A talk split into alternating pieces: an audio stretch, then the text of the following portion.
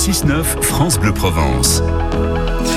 Il y a beaucoup de choses qui se sont passées en Provence et même, et même des tournages de films. Thibaut Gaudry, bonjour. Vous fouillez pour nous dans les archives et ce matin, on évoque un film, mais un film culte en 1965. Tout à fait, Jean-Philippe. Pierrot le Fou, le film de Jean-Luc Godard avec euh, Jean-Paul Belmondo et Anna Karina, réalisé en partie dans le Var, notamment à Porquerolles.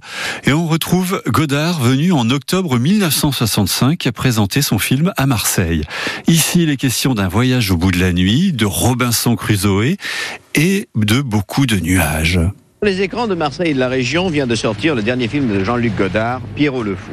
Disons tout de suite qu'il a été accueilli avec ce que le journal officiel appelle dans ses comptes rendus de séance des mouvements divers. Et ces mouvements divers, semble-t-il, nous parviennent jusqu'ici, au pied du palais Longchamp où nous sommes, à travers le murmure de la grande cascade qui est derrière nous.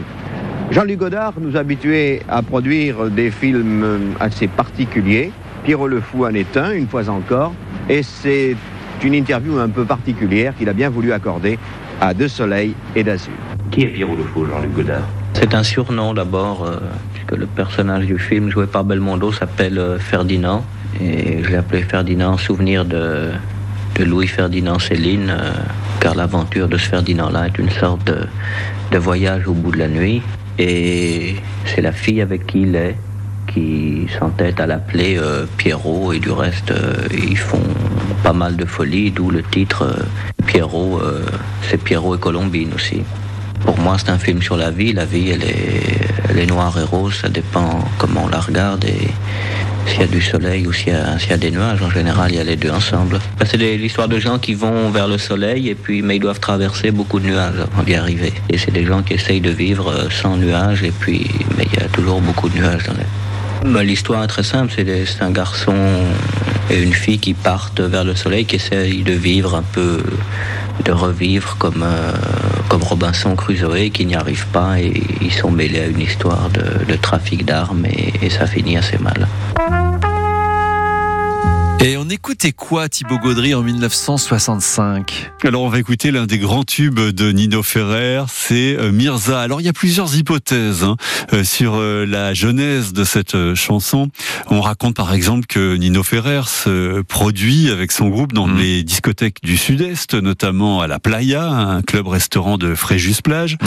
Entre deux sets, on diffuse la chanson La La La La La La de Stevie Wonder.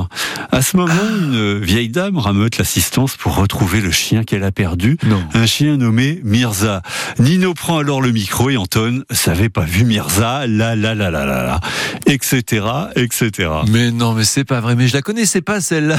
Ben non, Thibaut Gaudry, merci. Vous voyez, je croyais tout savoir sur Nino Ferrer, mais alors celle de Mirza, non. Eh bien, justement, grâce à vous, on écoute tout de suite Mirza. Vous avez pas vu euh, Mirza? Vous avez pas vu Mirza?